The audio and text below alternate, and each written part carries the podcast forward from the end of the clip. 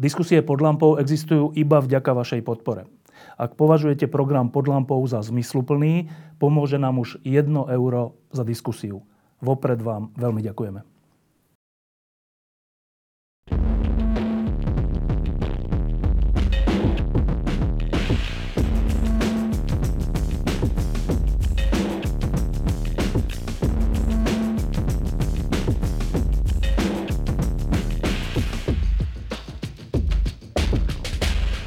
Nedávno sa skončili majstrovstvá sveta vo futbale v Rusku a oni sa skončili vlastne e, tak idylicky. E, neprišlo žiadnemu narušeniu e, verejného poriadku, neprišlo k teroristickým útokom. Prezident Putin odovzdával medaily víťazom a bol šťastný, dokonca na neho nepršalo, hoci na chorvátsku prezidentku pršalo. Narušili to dievčatá zo skupiny Pussy Riot, na čo aj naši komentátori hovorili, že to bolo nevhodné. Čiže vlastne všetko je v poriadku. Lenže niektorí ľudia hovoria, že v poriadku nie je nič. Napriek tomu, že to boli fajn majstrovstvá a videli sme pekný futbal. Ešte, ešte pár týždňov pred tými majstrovstvami som bol v Kieve na finále Ligy majstrov, kde hral uh, Liverpool a, um, proti Realu Madrid a tam som si všimol, že pri príchode na ten štadión bol taký veľký transparent, e, ktorý držali ukrajinské dievčatá a tam bolo napísané, že slobodu pre Olega Sencova.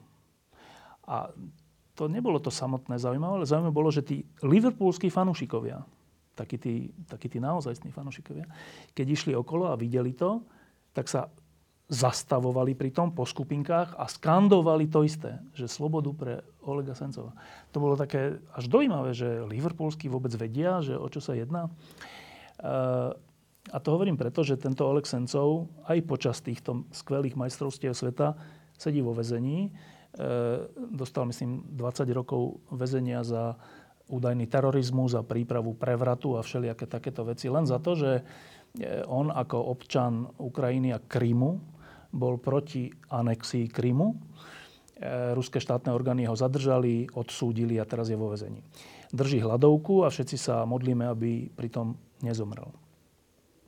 A my sme si povedali, že túto vec napriek výborným majstrovstvám sveta nemôžeme nechať bokom, pretože sami sme to zažili že v Československu boli tiež všelijaké štátne a športové a všelijaké sviatky, kde sa, kde sa všetci tvarili, že všetko je v poriadku a pritom tu boli politickí väzni a boli sme veľmi radi, keď sa niekto tých politických väzňov zastal. Tak skúsime to urobiť aj teraz.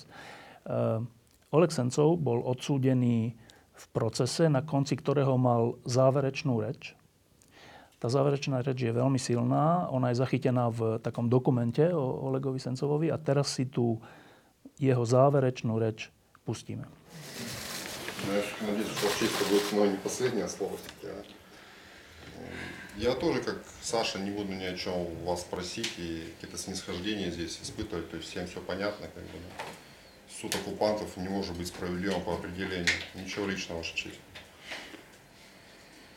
Я про другое хочу сказать. Понтий Пилат такой был персонаж. Он когда посидел на Луне много лет, обдумывая свой поступок, потом, когда его простили, он шел по лунной дорожке с Ганоцией и говорил ему, ты знаешь, ты был прав. Самый страшный грех на земле – это трусость. Это написал, написал великий русский писатель Булгаков в книге «Мастер Маргарита». И я с ним согласен. Трусость – самый главный, самый страшный грех на земле. А предательство – это такая частная форма трусости. Большое предательство начинается иногда с маленькой такой трусости, как примеры с Чирнием, когда тебя одевают мешок на голову, немножко бьют, и через, пол, через полчаса ты уже готов отречься от всех своих убеждений, говорить себе в чем угодно, говорить других людей, лишь перестали бить. Я не знаю, чего могут стоить твои убеждения, если ты не готов за них пострадать или умереть. Я, ваша пропаганда отлично работает. Я верю, что большая часть населения России верит тому, что им говорят. То, что Путин самый молодец, на Украине фашисты, и Россия делает все правильно, кругом враги.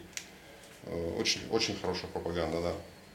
Но я также понимаю, что есть люди более умные, как вы, например, да, вот здесь власть поддержащие. Вы прекрасно понимаете, что нет никаких фашистов на Украине, что Крым забрали незаконно, а ваши войска присутствуют на Донбассе. Даже я, находясь здесь, в тюрьме, знаю, что ваши войска присутствуют на Донбассе. У нас весь изолятор набит ополченцами, которые туда отправляют как героев на ваших танках с вашим оружием. Они там воюют, думают, что они здесь ждут, возвращаются, с собой беря боеприпасы, их принимают на границе и дают им сроки. Они удивляются, как, за что, мы же вроде герои, нас туда провожали, не понимая, что работает этот поезд в одну сторону. Даже здесь в тюрьме я это знаю. Я здесь в тюрьме встретился с Грушником, вашим офицером, его, салатом, точнее, его сейчас по другому преступлению судят. Он участвовал в захвате Крыма. 24 э, марта он, они уже на, на этих на кораблях боеприбыли в Севастополь и блокировали как раз те части, он как раз ту часть блокировал Евпаторию, которую э, я снабжал и вывозил. Вот судьба такая, да, интересная штука. И он же участвовал, его бригада участвовала в Иловайском котле, которое разбило э, российских военнослужащих. Ну, э, это факты, которые на, лежат на поверхности. То есть э, если ты их не, зажму, не зажмуриваешь, ты их видишь. Вот стоят, например, ваши эти турбодуры режима, да, они тоже не глупые парни, они все знают, как оно есть, понимаете, но они продолжают врать, как бы, продолжают делать свою работу, например, находя внутри себя какое-то оправдание, наверняка они себя оправдывают, там надо кормить детей, надо что-то делать. А зачем растить новое поколение рабов, ребята? Но кроме этих всех еще есть третья часть населения – России, которая прекрасно знает, что происходит, которая не верит в байки вашего агитпропа, которая понимает, что происходит на, на земле и в мире, какие ужасные преступления совершает ваше руководство. Но эти люди почему-то боятся. Они думают, что ничего нельзя изменить, что все будет как есть, так систему не сломаешь, как бы ты один, нас мало, нас всех замуруют в тюрьму, убьют, уничтожат и сидят там тихо в подпали как мыши. У нас тоже был преступная власть, но мы вышли против нее. Нас не хотели слышать, мы стучали в эти мусорные баки. Нас не хотели видеть власть. Мы поджигали покрышки, в конце концов победили. То же самое произойдет у вас рано или поздно. В какой форме, я не знаю, как бы, то есть я не хочу, чтобы кто-то пострадал. Просто я хочу, чтобы у вас больше не, вами не правили преступники. Ну, не рамках процесса. Мы же обсуждаем узкие вопросы. По закону вы не можете говорить обо всем. Я заканчиваю уже, Ваша честь. Да я вас не перебиваю, просто... Я понял, что вы меня не перебиваете, да. Так что единственное, что я могу пожелать этой третьей информированной части населения России, это научиться не бояться.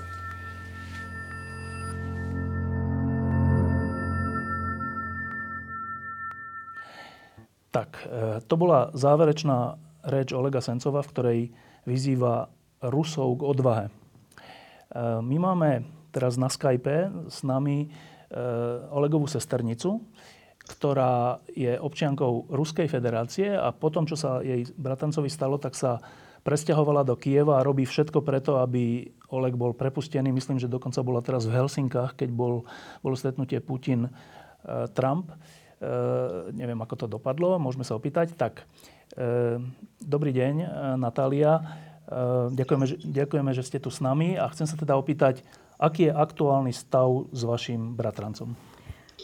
Ну, завтра у него будет адвокат, поэтому ну, новости такие более детальные будут завтра. У меня информация только от 5 июля, когда я ездила на свидание коллегу. А, ну, могу сказать, что его состояние нестабильное, то есть бывают дни, когда ему совсем-совсем плохо, он даже встать не может, а бывают дни, когда он более-менее нормально себя чувствует а, и даже работает. А, Олег пьет только теплую воду, и ему ежедневно ставят капельницы с глюкозой и группой витаминов. Он прекрасно понимает, что без этих капельниц он бы уже не выжил. Ďakujeme, takže preklad.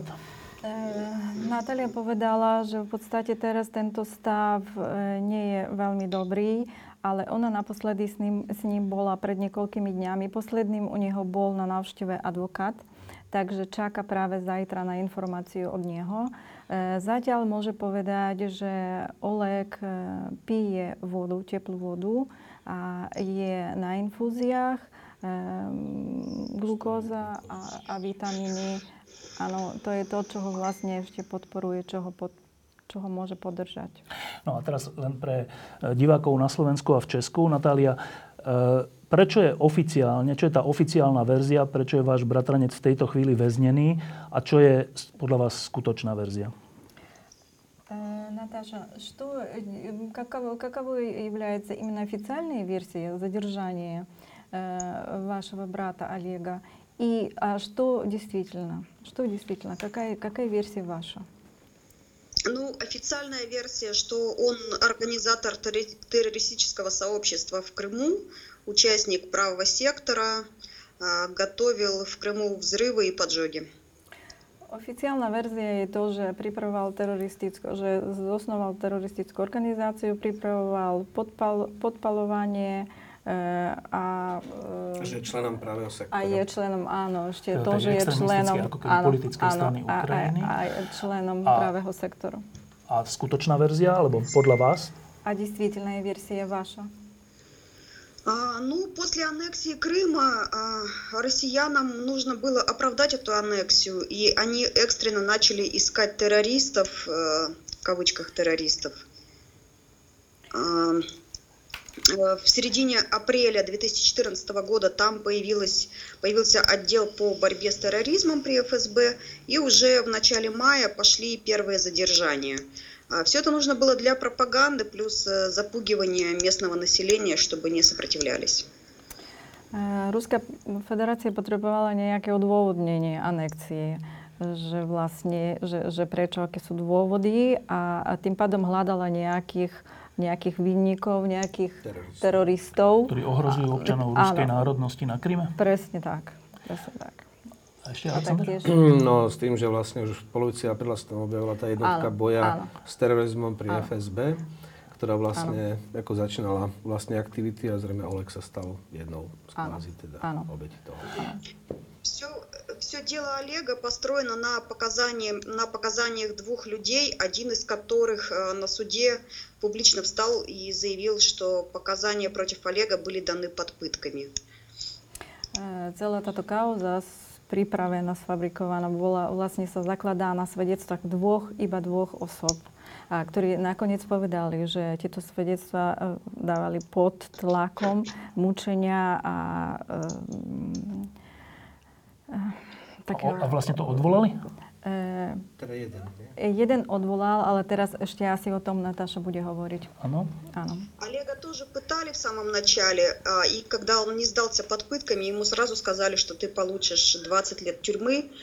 Более того, Олег очень подробно описал эти пытки, и когда мы потребовали возбудить уголовное дело по факту пыток, нам ответили вообще абсурд, сказали, что Олег просто увлекается садомазохистом, садомазохизмом и побои, следы побоев, которые у него оставались даже через месяц после пыток, это нанесены, соответственно, сексуальным партнером. Samozrejme, že Olega tiež mučili.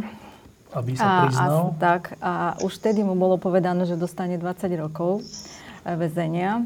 A samozrejme, že on potom rozprával aj hovoril o tom a presne o tom popísal o tom, tom učenie, áno, aj dokonca vo filme Proces, ktorý, zábery z ktorého budú v tejto relácii, e, tiež je list od Olega, v ktorom presne popisuje, čo všetko vlastne bolo s ním, čo, čo mu musel podstúpiť, ale Ehm, práve, že ruská strana to neuznáva a hovorí, že má nejaké, nejakú veľmi ako, uh, fantáziu. Čo sa doma sochistickú... A aj také, áno, a ešte... Že si to robí sám vlastne. Sexuálne, nejaké sexuálnym partnerom. Akože vo vezení. Vo vezení. Dobre, a teda, aby, som tom, aby sme tomu my tu na Slovensku a v Česku rozumeli, že teda e, ruská strana zatkla Olega a nejakých svetkov fyzicky mučila, aby povedali, že on je vinný. Tí svetkovia to povedali, ale potom to jeden z nich odvolal, Poprela. ale tomu už nepomohlo? Tak Nie. to je? Áno. Áno. Napriek tomu súd, e, e, ten posledný výrok súdu sa zakladal na tých prvých svedectvách, nie na odvolanie svedectva napríklad Henadia Afanasieva. Dobre. A teraz zdá sa to, Natália, ako taká my sme také zažili aj za komunizmu, takéto spôsoby vyšetrovania, nevyšetrovania.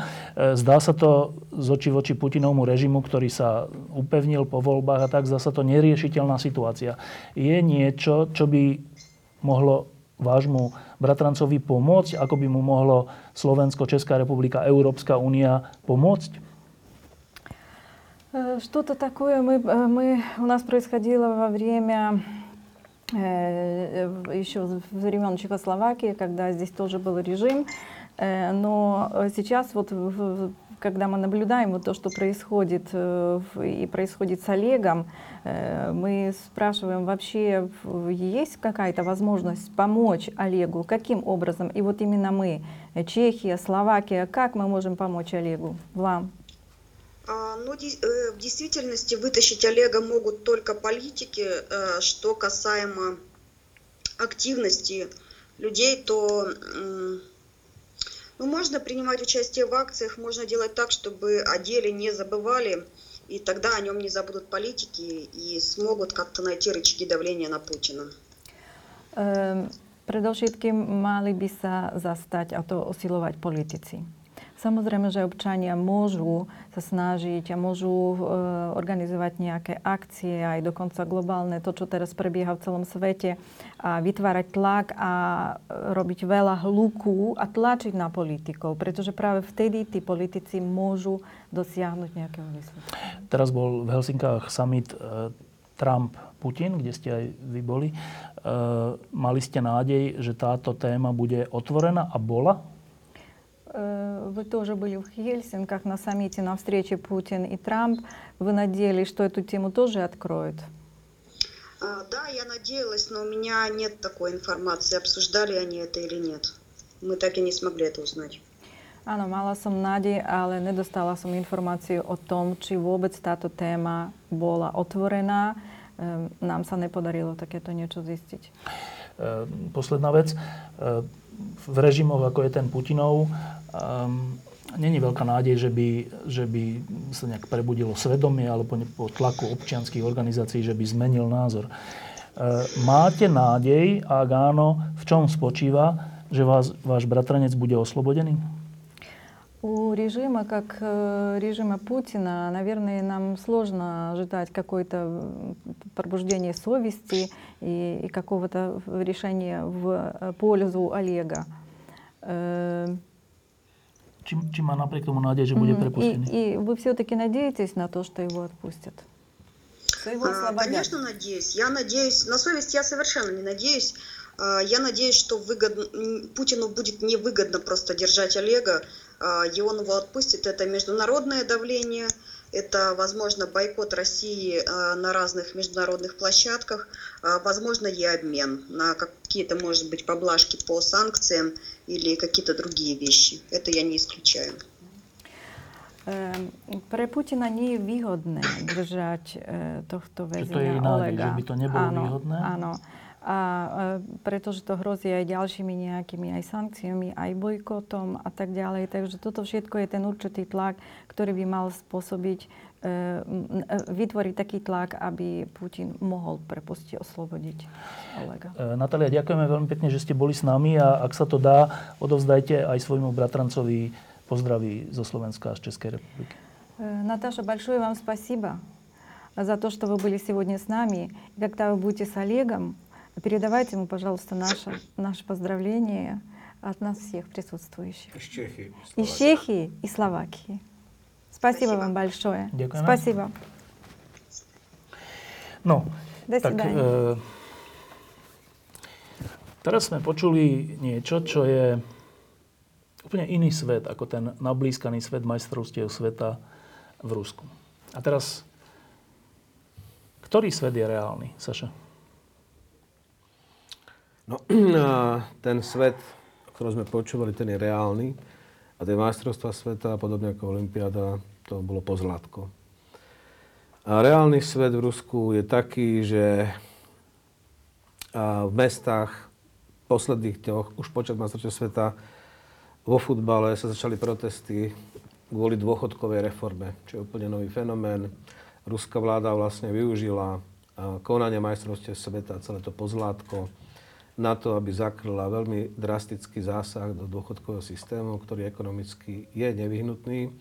Je to zvýšenie veku odchodu do dôchodku v prípade mužov zo 60 na 65 rokov, o 5 rokov. Čo je v prípade ruských mužov skoro vek dožitia, nie? Tak, a presne tedy je dokonca nižší. A v prípade žien z 58 na 63 tie ženy zasa dožívajú oveľa viac, asi o 10 rokov, tam je obrovský rozdiel práve v prípade, v prípade Ruska. E, tie dôchodky v Rusku sú také, že jednoducho predstavujú zhruba 34% príjmov pred dôchodkom. Všade na svete tie dôchodky sú zhruba na úrovni tých 50% 54 vo vyspelých krajinách minimálne. No toto je reálny svet.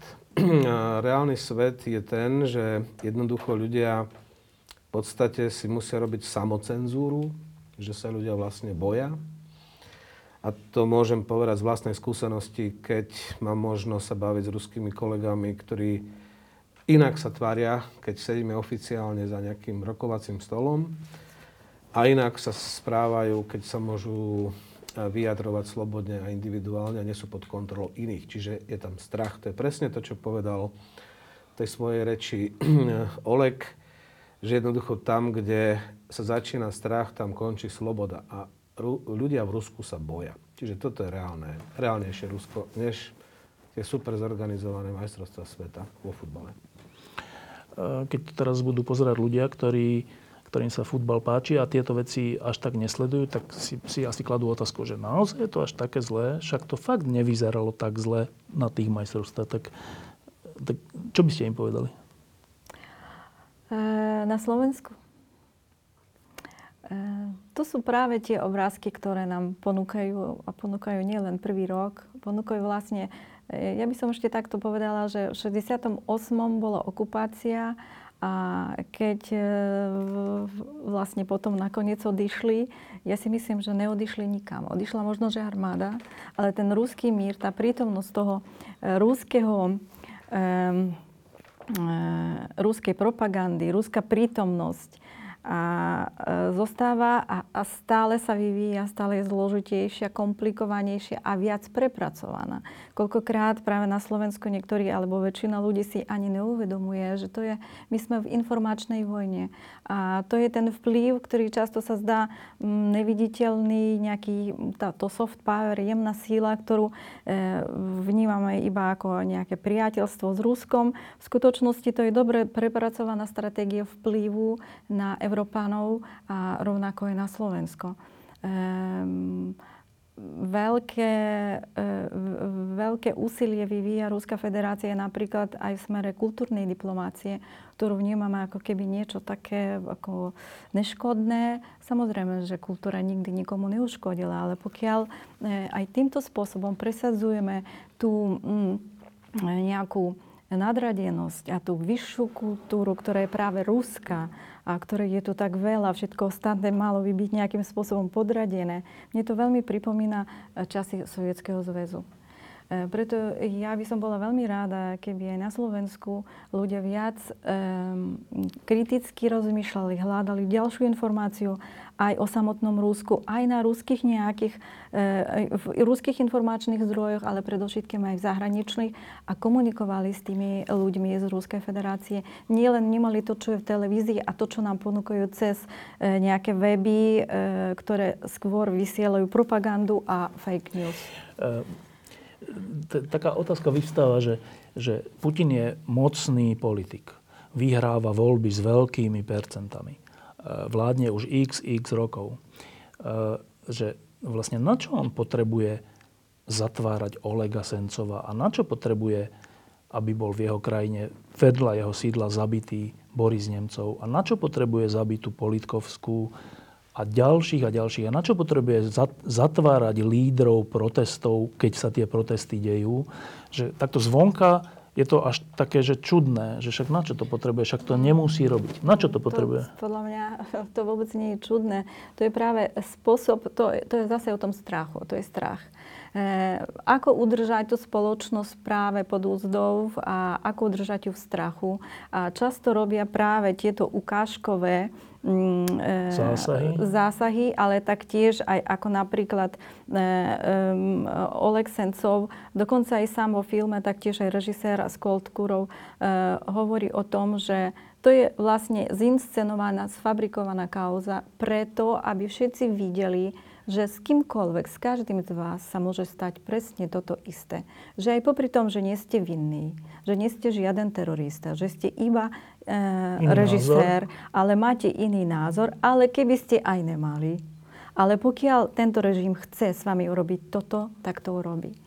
To, podľa mňa je to nástroj na zastrašovanie a práve tieto ukážkové, e, také špeciálne pripravené e, kauzy pre e, pre udržanie tej spoločnosti práve v tej rovine, ktorú potrebuje režim. Áno, to sa, že takto? No, ja poviem takto, že ono vlastne nebolo to vždy takto. Aj, ono, aj ten režim sa vyvíjal. Uh, Rusko je dneska veľmi z politologického hľadiska zaujímavé také laboratórium, pretože skutočne je zaujímavé pozerať, ako je možné manipulovať verejnú mienku. Povedzme presne tento prípad dôchodkovej reformy som sa dozvedel, že teda vzniklo samozrejme, že osobitný odbor v rámci úradu vlády, ktorý má komunikovať, zvolili tam super novinárov, ktorí teraz majú tým Rusom vysvetliť, aby to proste zobrali normálne, že im to tak navýšili teda tie, ten vek odchodu do dôchodku. 3000 trolov je zapojených do toho, aby fungovalo na sociálnych sieťach. Ako oni sa skutočne naučili urobiť, robiť, ako manipulovať verejnú mienku excelentným spôsobom. Volebné technológie. Hej termín volebný technológ, to je niečo, čo poznáme z 90. rokov a poznáme ho z Ruska. To je, to je človek, ktorý jednoducho musí vymyslieť taký systém predstavenia programu spoločnosti, že proste ten jeho, pre ktorého pracuje ten kandidát vyhrá. A ten strach sa začal využívať už za Jelcina. Ja si spomínam na volebnú kampaň roku 96, kde hrozilo, že vyhrá komunista s Juganou. A vtedy v podstate to bolo niečo výnimočné, pretože ja neviem, ľudia pozerali napríklad nejaké seriály, nejaké mexické, turecké, také tie mydlové, no? takéto ľahké, odrazu sa to zastavilo a teraz tam ukážka koncentračný tábor, vojna. Keď nebudete voliť Jelcina, bude vojna. Aj koniec sveta, keď nezvolíte presne tohto nášho. Čiže znovu, tá volebné technológie fungujú na tom, že voliča nastraším a potom mu ukážem, že ja ťa viem zbaviť toho strachu. Ale aj u nás to robia, ale možno teda tí politici takisto len menšom, povedzme rómska otázka. Je. Niekto povie, toto je taký problém, konec Slovenska. Migrácia, konec Slovenska. A ja som ten, ktorý vás vyriešim tento problém. Pokiaľ je to propaganda, ale prečo tie excesívne a, veci zavrieť, zastreliť? No, lebo strach. Lebo strach sa stal súčasťou tvorby politiky a volebných kampaní. Ako v Rusku? Keď nenastrašíš, ale aj u nás nastrašíš. Ale keď nenastrašíš a zároveň neukážeš, že to je ten politik alebo tá strana, ktorá ťa oslobodí od toho strachu, tak si ty toho voliča Tomu proste... Rozumiem, ale že prečo to ide až tak ďaleko, že nevinného človeka zavrú alebo politikov No pretože to pomenovala presne. To apríl 2014, vlastne začiatok okupácie vojny na Donbase, potrebovali e, mať príklady teroristov. Že vlastne, aby zdôvodnili verejnej mienke, že teda sú tam teroristi a nepotrebovali silou mocou získať. To nie je jediný prípad. Ja osobne, môj priateľ a kolega, ktorý tiež pôsobil v Sevastopoli, Miša Gončar. Tak. Asi Ľudmila určite tak. pozná, jeden zo špičkových ukrajinských tak. Eh, energetických expertov, s ktorými už roky spolupracujem. On pôsobil v Sevastopoli, na Kryme. Ako energetický? Ako jeden, mali tam think tank, asi 5-6 ľudia, robili veľmi zaujímavé veci, vydávali časopis, venoval sa plynu, bezpečnosti, rope a tak ďalej. Potom on a ešte dvaja stihli odísť, ale dvaja zostali, lebo tam mali rodiny všetko a takisto z nich ich uväznili. Urobili z nich agentov SBU, tiež im našli takéto veci, že proste sú teroristi. Čiže to nie je jeden jediný prípad. Ako on Olegovi pozná, teda poznáme tento prípad, pretože drží hľadovku, proste hovoríme o tom, ale tých prípadov je tam oveľa viac. A, tí, a oni, tie prípady vznikli preto, že to Putin používa na odôvodnenie, prečo musel zasa, zasiahnuť na Kryme? Chytil som teroristu a ukážem teraz tým, čo sú žijú na Kryme, pozrite sa, ja vás chránim pred teroristami. Ako, hej. No a máš celú mašinériu mediálnu, ktorá proste tých ľudí presvedčí, že skutočne to sú nejakí teroristi a, a Putin nás ako chráni. Hej. To je úplne naopak. Čiže proste pravda je úplne naopak. Hej. A toto je systém tej mediálnej propagandy. Problém je v Rusku v tom, že to začalo vlastne 2002-2003, keď e, Putin sa rozhodol, že aby vedel kontrolovať vývin, potrebuje kontrolovať diskurs. Rusko je konštrukt. Hej. To, čo povie vláda, čo povie, toto je, toto je Rusko. A je to možno robiť len tak, že kontroluješ diskurs.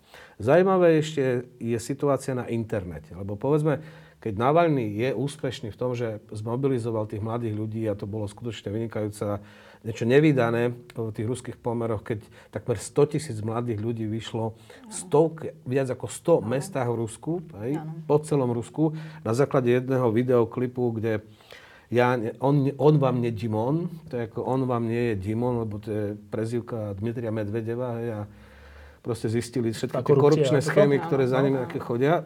No, ko, čiže oni kontrolujú uh, televízie, ten pomer pri posledných voľbách, čo som čítal takú analýzu, je, že zhruba je to 64 k 36. Čiže v podstate tá alternatívna informácia v Rusku, a to sú mladí ľudia, ktorí sa už ne, dostane k mladým ľuďom, nepozerajú tele, televíziu, oni viac pozerajú YouTube, hej, proste sociálne siete sledujú. No a teraz, ale sa to, ako rastie to. Hej, a s tým tiež ako mnohí spájajú nádej, že sa to proste prelomí, že buď, pri ďalších prezidentských voľbách, ak sa bude zachová dynamika rastu používateľov internetu v Rusku, tak by ten pomer už mal byť 64. Prospech webu. Prospech webu. Hej? Versus, čiže malo by sa to otočiť. Čiže to je dnes, kto vládne informáciou a jej monopolnou interpretáciou, ten má moc. Informácia je v podstate moc. A Rusko je krásnym príkladom toho, ako je možné skonštruovať moc z informácií. Dobre, a teraz ešte jedna vec k tomu Olegovi, že e, tam zaznelo, že celé to jeho obvinenie bolo založené na, na dvoch svetkoch, z ktorých jeden povedal, že to z neho vytlkli a odvolal to. Áno. A myslím, že ten Oleg sa aj na neho obracal v, tom, v tej poslednej reči, mm-hmm. že našiel odvahu to odvolať. To v, v rámci ruského systému práva nehrá žiadnu rolu, že svedok, keď to odvolá, to je jedno? No, tak podľa tých informácií je, že súd stále pracuje s tými prvými a toto už, jak si neberie... Ja, ja myslím, že ruské súdnictvo rozoberať ako... To je zbytočné je úplne? Plno iných prípadov samotného Navalného. Hej, že za čo bol vlastne odsudený. Včera znovu sa objavila informácia, už 7 krát ministerstvo vnútra, či ministerstvo spravodlivosti nezaregistrovalo jeho stranu. On už nevie, ako znovu má trojmesačnú ako pauzu Karanténu. a zase po troch mesiacoch sa môže znovu uchádzať o registráciu tejto strany. Stále sa proste ako niečo nájde. Poviem prípad Chodorkovský, keď bolo úplne smiešne. On bol odsudený za to, že údajne teda nezaplatil dane do ruského štátneho rozpočtu, ktoré mal zaplatiť.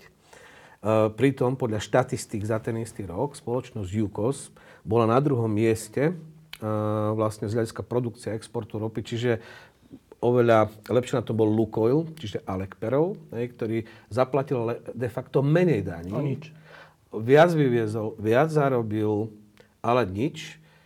Ale zaplatil menej daní ako Chodorkovský. Chodorkovský bol odsudený za to, že teda ešte málo zaplatil. Čiže je to ako, čisto účelová vec. Je to účelová vec. Bohužiaľ súdy v Rusku fungujú tak, že oni sú financované cez administratívu prezidenta. Čiže prezident de facto kontroluje súdnu moc. Tá nemá postavenie nejakého nezávislého ako systému súdov, o ktorých sa bavíme, že moc by mala byť rozdelená. Ruský sudca, ak chce mať dobré bývanie, vybavenú kanceláriu, auto a neviem čo všetko, závisí finančne proste z administratívy prezidenta.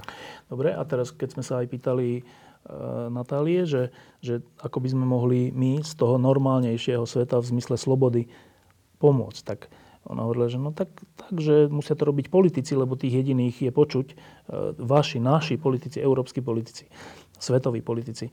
Tak e, nedávno bol, bol summit Trump-Putin a ten skôr vyzeral tak, že Trump skôr bol e, akože kamošský voči Putinovi, než že by takéto otázky vznášal. Dokonca povedal povedal, že vlastne nevie, prečo by Rusko malo za, sa zapájať do, do volebnej kampane v Amerike, že to asi tak nebolo, hoci teraz zase hovorí, že vlastne sa pomýlil a teraz dodal tam nejaké slovičko, no smiešne. Čiže od, od Trumpa sa asi nedá očakávať tento, toto zastanie sa nespravodlivo stíhaných v Rusku, lebo je to obchodník a on asi toto ne, nehrá u neho rolu.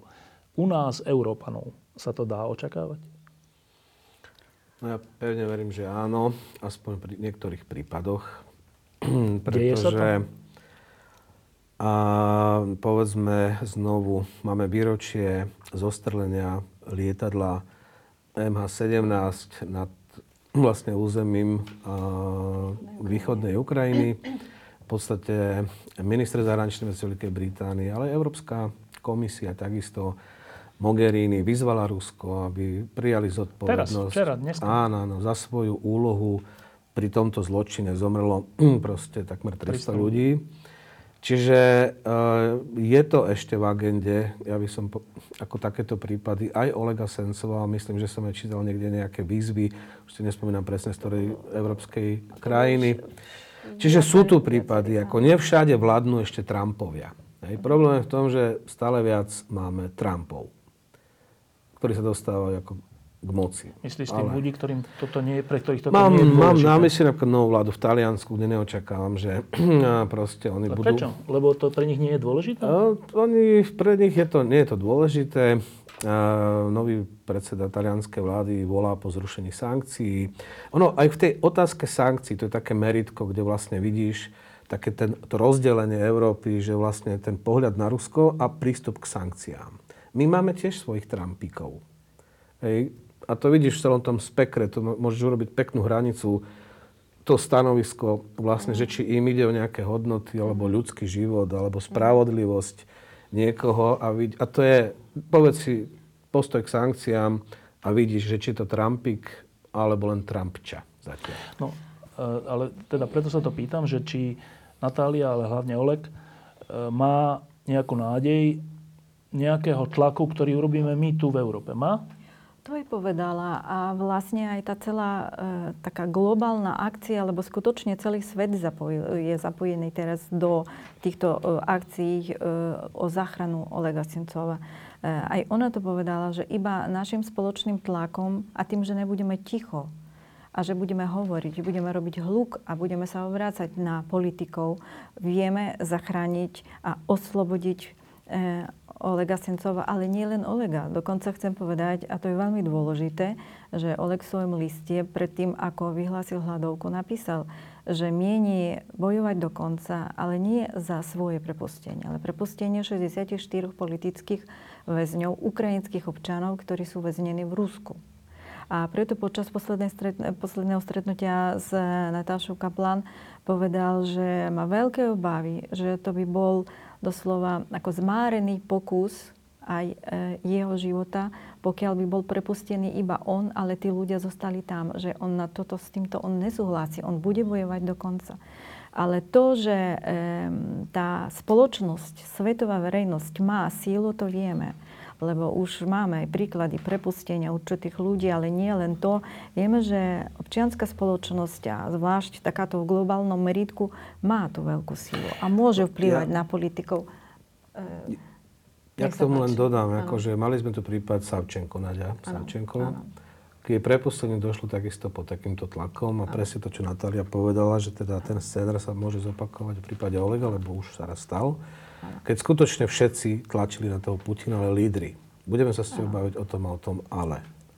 No a to, k tomu smerujem, že e, za toho komunizmu u nás, však si to ešte niektorí pamätáme, že e, boli nejakí západní lídry, ktorí prišli alebo sa stretli s našimi tými komunistickými pohľavármi na západe e, a hovorili iba o obchode a miery a tak, ale boli takí, dokonca, že prišli do Prahy a stretli sa s tou opozíciou prenasledovanou. Mm-hmm. Mitterrand, francúzsky prezident, sa stretol s chartistami, hoci to bolo ako keby na hrane. Ale on si povedal, čo, je to vec slobody a tí ľudia mm. si to zaslúžia.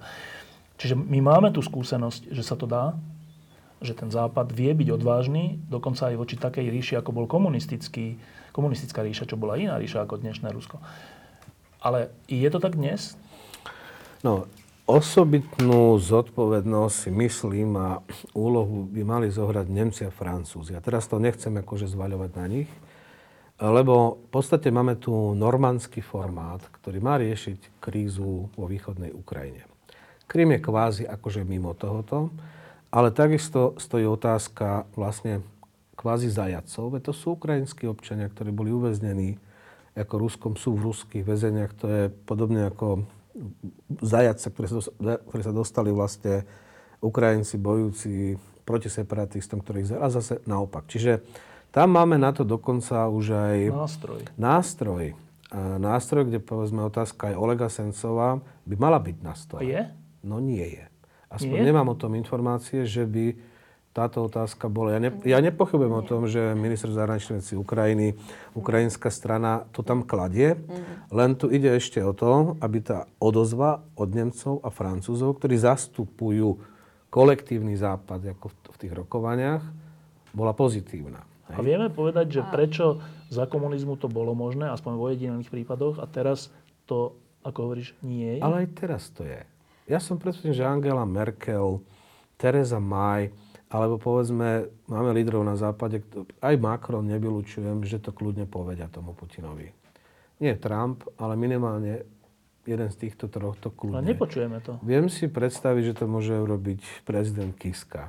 Viem si predstaviť iných politikov, ktorí to môžu urobiť. Čiže nedá sa povedať, že to už nie je. No, môžu to urobiť, ale robia to? Robia, robia, robia? Nie, samozrejme nie všetci, od koho by sme to očakávali, ale robia. A vieme to? Vieme to. Aj napríklad Európsky parlament a Rada Európy doslova bezprostredne sa obrátili s výzvou a s listom a s rezolúciou. A e, takýchto výziev e, bolo viac, dokonca aj americkí senátori. Aj teraz je čerstvý list od amerických senátorov, ktorý síce je napísaný prezidentovi Trumpovi, ale tam sú dve otázky, ktoré bezprostredne sa týkajú. To je otázka číslo 9 a číslo 12. 12 to je Olegovi Sancovi.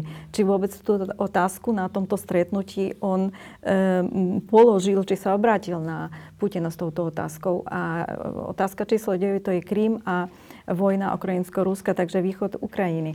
Ale e, chcem povedať, že z ruskej strany vždy prichádzajú odpovede, ktoré sú e, pripravené, prešpekulované, akým spôsobom bude tá reakcia, tak ako je napríklad v prípade Olega. Hovoria, že v jeho prípade nie je možná výmena, lebo je to terorista. A nie je možná ani amnistia, lebo nespadá, no, a terorista nespadá do tejto kategórie. A preto napríklad na výzvu z Európskeho parlamentu a z Rady Európy o tom, že podali by oni e, e, žiadosť o milosť z, humanit- z humanitárnych dôvodov, tak bola odpoveď, že on nespadá do tejto kategórie, nemôže byť zaradený a takýmto spôsobom to riešiť. Je to terorista. Takže... No, len je tu len dodám to, že v podstate ako je to svojím spôsobom z toho takého cynického pohľadu ruského obchod.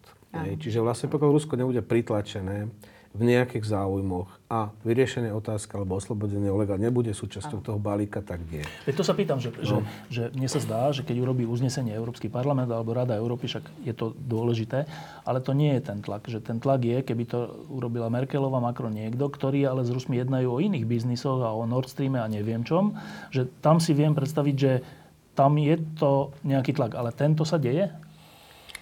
Nedieje sa. No, tento akože nepočul som zatiaľ, že by niekto postavil takto otázku, že budem, bavme sa o pokračovaní projektu Nord Stream 2 a vy pustíte Olega Sencova. Mm. Takto vlastne otázku som nikde nezaznamenal. Ja skôr realistickejšie vidím ten normandský formát. Lebo kríza na Ukrajine, to nie je ukrajinská kríza. Hej. A to nie je len rusko-ukrajinská vojna. To je európska vojna, pretože je systémová. Aj spôsob, akým sa tá kríza bude riešiť, ten nám určí, ako vlastne to budeme žiť. Hej.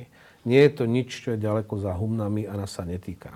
Čiže ide o veľa. Tie akcie sú vysoko aj pre ruskú stranu, aj pre európsku stranu. A máme tu normánsky formát. My nepotrebujeme, aby Olega Sevcová, ja neviem, vymenali za Nord Stream 2 alebo niečo iné. Máme tu konkrétny nástroj diplomatický na riešenie tejto krízy a zajaci alebo občania Ukrajiny, ktorí sú uväznení v Ruskej federácii, sú súčasťou tohto No len si povedia, ale to je terorista, to tam nespadá. No len čo? to znamená, že tam sú nástroje pri tých rokovaniach, kde sa dá robiť aj s takouto vecou. Aj s takouto vecou. Hej? A tam sú veci, ktoré sa týkajú ekonomických vecí, politických vecí, ale aj zajacov hej, a podobne. Čiže tam je priestor na to, a keď sme sa dohodli pôvodne, lebo pôvodne ten formát bol ženevský, čiže to boli Spojené štáty americké, Európska únia, Ukrajina, Rusko. Putin povedal, že on by radšej mal Nemecko, Francúzsko. Čiže Američania, Európska únia šli bokom. Nemci, Francúzi zobrali na seba zodpovednosť, že budú zastupovať aj Spojené štáty americké, aj nás všetkých. A my sme členmi Európskej únie. Čiže jednoducho ten tlak... Musí zobrali na seba strašne veľkú zodpovednosť, ale ten tlak na nich by mal smerovať aj z tých vlád, ktoré sú presvedčené, že otázka Sencova by mala byť súčasťou riešenia tejto krízy. A neho a tých ešte, ešte jedna vec taká iná, iná ako bola kedysi, že uh, kedysi tie čiastkové e, vystúpenia typu Mitterrand boli a boli perfektné, ale tú hlavnú zodpovednosť mali v rukách Američania a aj ju zvládli, však ten komunizmus teda padol. Uh, teraz je otázka, že či ešte túto rolu hrajú, či ešte môžeme mať tú nádej, že tento tlak budú vyvíjať aj oni. Saša, to je otázka na teba, že E, máš túto nádej za Trumpa? Lebo na prvý pohľad sa zdá, že asi nie, ale súčasne tie návrhy sankcií sú vždy tvrdšie z Ameriky než, než z Európy, nie? Za Trumpa nie, ale podľa Čo mňa, za Trumpa nie? Ako ne, nemám nádej, že Trump nie? E, bude, za, bude lídrom, on nie je lídrom toho západného sveta. Myslím si, že to, čo predvedol na tej tlačovke s Putinom, to je jeho katastrofa, ale čo očakávam je, že Podobne ako kongres. Veď tie reakcie, ktoré z kongresu, a čo je podľa mňa hlavný výsledok pre Trumpa, je, že tí republikáni, ktorí ho podporovali, ho začali prvýkrát kritizovali. On má toho John McCaina, aj to demokrati, to je jasné. John McCain a ľudia okolo neho republikánskej strany ho kritizovali takisto, ale on proste mal silnú podporu a teraz všetci ho kritizujú, lebo on prekročil červenú čiaru. On spochybnil svoj vlastný štát a ukázal, že ide mu viac o jeho ego, ako o inštitúcie Spojených štátov amerických. Hej, to je červená čiara, ktorú mu nevedia vlastne prekročiť. Preto zmenil to slovíčko? A preto si myslím, preto sa aj ospravedlňuje už, a to už, to už ťažko ospravedlní, ako mu zobrali možnosť robiť sankčnú politiku, že dnes kongres rozhoduje o sankciách, prijali zákon a ja očakávam, že takisto zviažu Trumpovi ruky aj v iných veciach, kde budú mať podozrenie alebo obavy, že môže ohroziť národnú bezpečnosť Spojených štátov amerických. Čiže v tomto zmysle by ešte mohol byť tlak z Ameriky na to, aby bol Oleg Sencov prepustený? Áno, mohol byť. A určite kongres a podľa mňa aj tie otázky, ktoré spomínala uh, Ľudmila, vlastne sú tam dve, ktoré sa priamo týkajú sú otázky vlastne kongresu Trumpovi, o čom sa bavil s Putinom a či sa bavil o Sencovovi. Čiže je to v tej agende americké zahraničné. Bohužiaľ, Trump je ten, ktorý vykonáva túto moc. Samozrejme, kongres má svoje možnosti, ale môže vyvíjať tlak, môže ho skôr zviazať, zviazať jeho možnosti exekutívne, aby nenarobil viac škody. Ale je to problém. E, ešte problém. predposledná otázka. My sme tu, my sme členmi Európskej únie, aj Slovensko, aj Česká republika, ale máme taký pocit, že sme také malé krajiny, až tak veľa nemôžeme. Ten pocit je často neoprávnený. E, v tejto veci. Čo môžeme my, Slovensko, my, Česká republika, urobiť? Ja si myslím, že to je e, nielen o nás. A nie len o Legovi Sencovi, a nie len o Ukrajine, o Kríme. Je to aj o Slovensku. Pretože lahostajnosť to je tiež strach. E, často ľudia sa prikrývajú práve lahostajnosťou, popri tom sa boja. Skôr sa uzatvárajú do svojej rodiny, starajú sa iba o seba, to ma nezaujíma, to je politické, mňa politické otázky nezaujímajú. Je to tiež často práve forma strachu.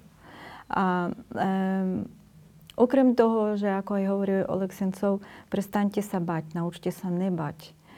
Um, človek, e, každý, ináč veľmi sa mi páčilo, čo aj povedal Putin na um, E, výzvu režiséra Sakurova, ktorý žiadal o prepustenie, ale to bolo ešte pred pár rokmi, o prepustenie uh, Olega. Um, ona to povedal, že no, keď je režisér, tak mal sa venovať tvorbe filmov. E, toto stále počujeme ináč všade, že keď ste zubár, tak liečte zuby. Keď ste architekt, tak sa venujte architektúre. E, ako keby všetci pozabudli, alebo práve im to vyhovuje tým, ktorí takto hlásajú, že prestaňte byť občanmi, prestaňte mať svoju občianskú pozíciu, prestaňte byť ľuďmi a požiadavať spravodlivosť my by sme si to mali spomenúť, mali by sme sa k tomu vrátiť. Demokracia, predovšetkým v európskych štátoch, v štátoch Európskej únie by mala byť prvoráda. Európske hodnoty, to, čo hlásame neustále. A to ináč, za čo zomierali aj ľudia na Majdane. zomierali práve za európske hodnoty. A teraz, e, keď už príde na lamanie chleba, tak vidíme, že aj lídry viacerých európskych štátov skôr myslia nie na európske hodnoty, na uh, hodnoty, na morálku, rovnako je u nás na Slovensku, ale skôr na biznis, na ekonomiku, na zarábanie. A tieto dohody medzi uh, štátmi a taktiež aj s Ruskom a neustále aj zrušme sankcie, pre nás, pre našu ekonomiku, pre, pre náš obchod to nie je výhodné. Ale kde sme potom? Akú máme morálku my, Európania? Kde je tá naša? Kde sú tie naše európske hodnoty? E, popri tom e, práve e, lídry európskych štátov odsúhlasili, uvalili na Rusku federáciu sankcie. Za čo? Asi tam boli nejaké vážne dôvody, keď sa všetci dohodli, všetci sa schválili. A teraz je otázka, už splnilo Rusko tie medzinárodné záväzky, na základe ktorých, čo od nich vyžadujeme? Určite nie. Tak aké sú dôvody na zrušenie sankcií? A teraz takto z ničoho nič niektorí politickí lídry alebo lídry európskych štátov, že tak zrušme, lebo potrebujeme obchodovať. Ako keby sme už prestali skutočne byť predovšetkým ľuďmi, občanmi, ktorí majú eh, nejaké morálne zásady a ako ešte raz opakujem, európske hodnoty a dbáme iba na obchod. A ešte chcela by som povedať, že práve je to veľmi na ruku práve ruskému e, kremelskému režimu. Pretože to je e, stratégia, to je taktika Putina predovšetkým. On nepotrebuje doslova armádne zasahovať, okupovať e, európske štáty, tak ako napríklad postupuje v Ukrajine. Stačí si kúpiť lídra a um, už prostredníctvom tohto um, človeka riadiť ten štát alebo korigovať, upravovať a usmerňovať. A ja som mala veľké obavy teraz počas samitu s Trumpom, že takéto niečo sa deje, ale našťastie v Spojených štátoch má veľkú sílu aj Senát a je tam skutočná demokracia, ktorá sa ozve. Čo ale my v našich európskych krajinách, e, neviem, či vždy to zvládneme, či vždy tá naša občianská síla a to, to naše slovo e, toho, toho Európána je tak silné a tak jeho dobre počuť. Mali by sme sa prestať bať, ale ja by som tomu skôr povedala, mali by sme si spomenúť, že sme občania a máme nie len práva, e, ale máme aj povinnosti. A tie povinnosti to nie je iba platenie daní. Tie povinnosti práve budovať svoj štát, starať sa o svoj štát, zod, mať zodpovednosť za svoj štát. Uh, Alexander, čo môže v úvodzovkách malé Slovensko a malé Česko urobiť, aby jeden človek, ktorý je v tejto chvíli vo vezení a drží hladovku a je na infúziách a možno zomrie, nezomrel? Tak ak by som mal hovoriť o ideálnom nejakom scenári, lebo čo by sme mohli urobiť, a myslím si, že najvyšší štátni činitelia by mali vydať nejaké spoločné, jasné vyhlásenie, že je to vec, s ktorou nesúhlasíme, že dáme oslobodenie Olega Sencova. Spravodlivý proste proces. To je jedna vec, to si neviem predstaviť ako reálnu vec, aby prezident Kiska, premiér Pellegrini a predseda Národnej rady Danko, povedzme, urobili takéto, takéto, takéto niečo. No, tak ako poznám ich postoje momentálne, ja si to neviem predstaviť. Akože spoločne. Akože spoločne, to je jedna vec. A druhá vec je, čo môže urobiť minister Lajčák, čo môže urobiť naša diplomácia a kde skutočne vidím, ako sa hovorí to, čo Rusi rozumejú, lebo oni budú chcieť nejaký deal, že niečo za niečo, tak to je ten normánsky formát, to znamená, že sme členská krajina EÚ a mali by sme sa baviť s Nemcami, s Francúzami, s ich diplomáciami, že tak riešte aj otázku Olega Sencova, tu máte na to nástroj z tých menovaných ja si ale viem predstaviť, že prezident by niečo také vyhlásil. Či to Môže, je málo? bude to, samozrejme, je to, bude to dobré, ale pokiaľ by to mal byť hlas Slovenska, alebo otázka bola tak, tak ideálne bolo, ak by to bola Širšia. spoločná, bol tu koncenzus o tom, že toto je správna vec a spoločne toto žiadame. Hej. Lebo iná vec je, ako sam, hovorím, spájať e, tento deal a Rusi budú očakávať deal, lebo oni inak nerozumejú ničomu. Takže spájať to s nejakými ekonomickými veciami, povedzme bilaterálnymi, slovensko-ruskými, ako to nepredpokladám za reálne, ani v podstate ten, akože tam ani nevidím nejaký priestor. Ale máme tu vlastne ten normandský formát, ktorý rieši tú krízu a prípad Olega, Oleg je obeťou tejto krízy. Bohužiaľ, stalo sa mu to, že v tom čase proste Bol taký, mieste. aký, aký bol a povedal to, čo povedal a povedal to slobodne a za to vlastne trpí. Ale je to aj naša kríza a máme formát pre riešenie tejto krízy, kde sa robia tieto díly, kde strany rokujú.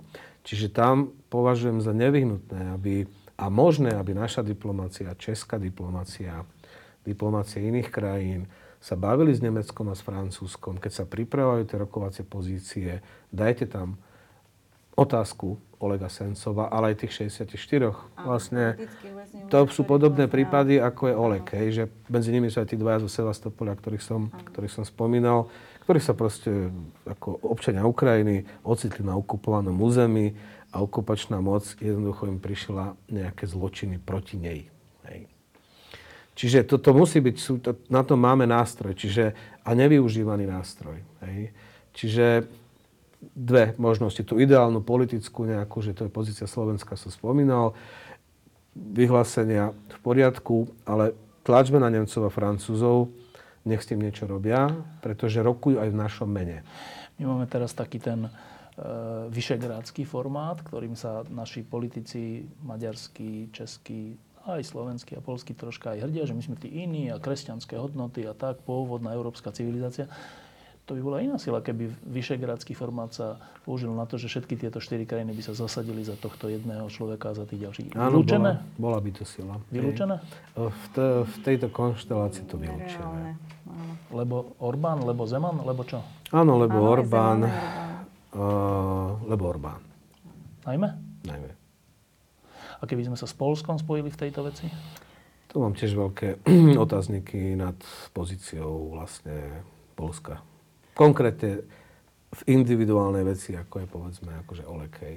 Ale o Sejm, polský Sejm špeciálne mal zasadnutie na túto tému Oleg Sencov a dal svoje vyhlásenie a výzvu k prepusteniu Olega Sencova. Takže to sa už stalo. A prečo máš pochybnosť? Čo sa týka Polska? No polská politika, hlavne vo vzťahu k východným susedom, sa dosť mení. Keď predtým, v podstate, oni Poliaci majú také dve svoje doktriny tej východnej politiky. Jedna je Pilsudského, druhá je Dmovského. Pilsudský hovoril, že jednoducho zabudneme na to, že tu bola kedysi Polská ríša, ktorá siahala po Donec od Gdaňska. To sú nezávislé krajiny, Bielorusko, Litva, Ukrajina. Pomôžme im, aby sa stali nezávislými a silnými a to nás vlastne ochráni od ruskej hrozby. Hej.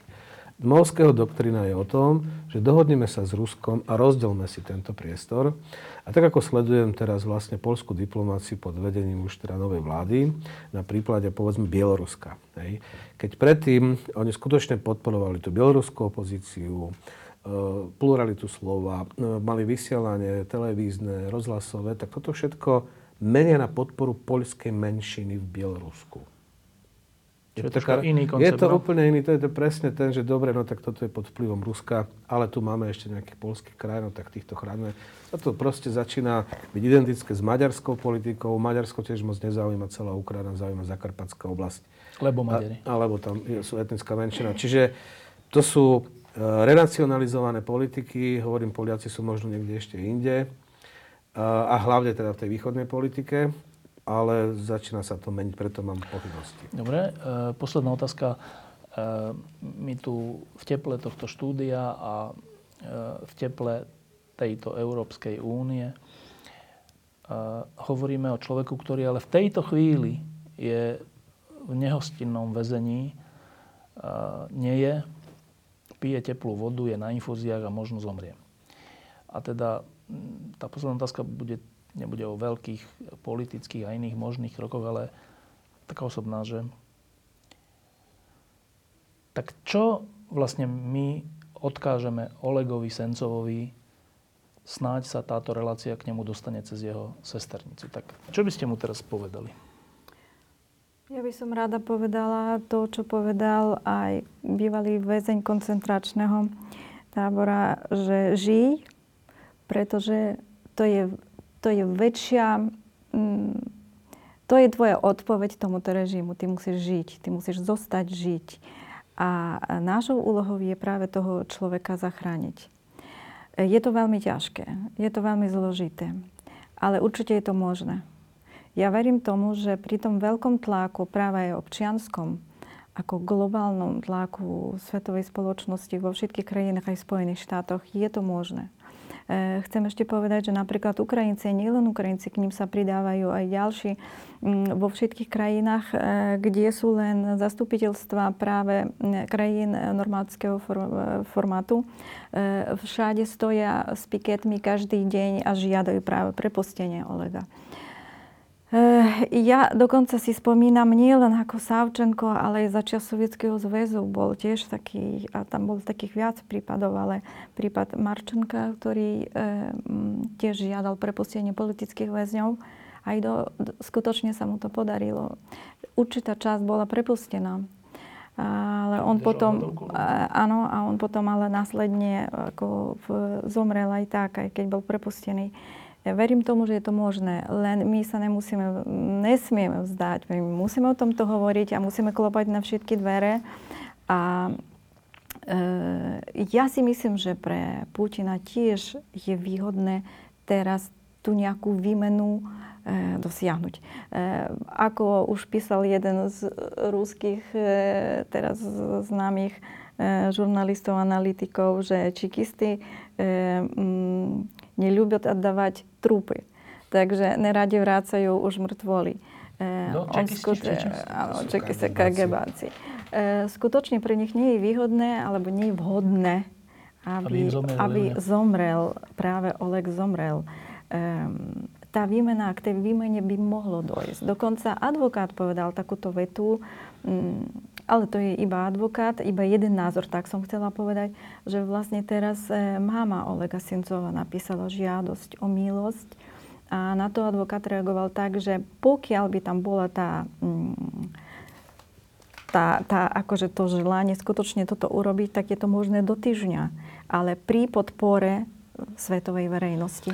Verím tomu, že to môžeme urobiť. A pokiaľ ale my to neurobíme, bude to naše zlyhanie. Saša, e, Oleg Sencov, to bude počuť, čo teraz povieš, tak čo mu povieš? Že, že mu ďakujem, pretože ďakujem mu za to, že mal v sebe tú silu slobodného človeka a že vedel prekonať strach. A že vlastne tým svojim príkladom on oslobodzuje aj tých Rusov, ale aj nás. Čiže ja mu ďakujem za, za, za to, čo, čo dokáže. Oleg, e, držíme palce. Ďakujem, že ste prišli. Budeme tú kauzu sledovať. Toto je ináč zaujímavé, čo hovorí Ludmila, že... Ale neviem, no, to sa pýtam teba, Alex, že, Saša, že Ludmila hovorí, že ale to je nevýhodné pre Putina, aby áno, mu zomrel. Áno. Ale už kto zomrel. Ale tak áno. Len eh, keď sa urobí z toho presne cez tú verejnú mienku ten tlak a je to kauza, to nebude jedno, že kto zomrie. Keď sa Oleg stane symbolom vlastne toho odporu, hej, tak to, to nebude jedno. A toto, neviem, kto to napísal, tých čekistov, že čekisti neradi dávajú... Piantkovský sa mi zdá, ale už toľko teraz všetci a to je o psychológii. Aj všetci ostatní. Ako, a potom, uh, situácia sa mení dosť dramaticky. Ekonomika skutočne ide akože dole vodou. Toto Ruska, bolo pozlátko áno. teraz, že super áno. Rusko. Tá dôchodková reforma toto zatrasie. Už teraz Putinovi o 15% prepad, klesla dôvera a, a vyšli podpora. dôchodcovia s transparentami. Amerikánci, neberiete naše pensie. no áno. No. Američania za to môžu. Ne, akože, čiže situácia je dramatická. Výdaje na školstvo, zdravotníctvo 20% budú nižšie, než boli v roku 2017. Hej, to je cítiť to proste cíti. Ten režim bude potrebovať mať vzťah so západom. Oni potrebujú obchod, oni potrebujú investície. Oni potrebujú hlavne Európsku úniu. A nie tak Američanov, ten ich obchod s nimi je 23, 22 miliard ročne, s Čínou 90, 100, z EÚ takmer 300 bol, teraz okolo 200 to padlo kvôli sankciám a poklesu ropy. Čiže Putin potrebuje modernizovať tú krajinu, dať jej nejakú nov, novú víziu. To musí byť, on musí prísť, ak si chce, neexistuje. On to funguje ako Brežňa. Je to raz dokolo nuly, on nemá čo tým Teraz Rusom dať. Hej. Čiže on môže vymývať tie mozgy ako do, ale to všetko má svoju hranicu. Čiže z tohto hľadiska má Oleg Sencov väčšiu nádej? Áno, ja verím, že pretože on bude potrebovať sa dohodnúť, že keď tu bude jasný postoj zvonka, že teda prepustí politických väzňov, Ukrajincov, ak by to povedzme tí Nemci a Francúzi dali na ten akože formát, a tam je presne o tom by mali jednať. Ja síce neviem, možno, že jednajú, len Problém je, že už dva roky ten formát skoro nefunguje, lebo som že francúzske voľby, potom nemecké voľby, nemecká vláda. Teraz bol až stret, ten nový minister nemecký inicioval prvé stretnutie, no ale to je presne tá agenda, všetko, čo súvisí s ukrajinskou krízou, to by malo byť Vlastne, no, sestra, sestra práve stiažovala sa, povedala, že nie je jeden človek v Ukrajine, ktorý by koordinoval túto činnosť na záchranu a komunikáciu s Ruskou federáciou, že podľa nej bol by veľmi dobre, keby všetky úsilia sa nejakým spôsobom usmerili a no, dali na nejakú dohodu. Aj, Áno, aj, no však veď ona o tom to hovorí.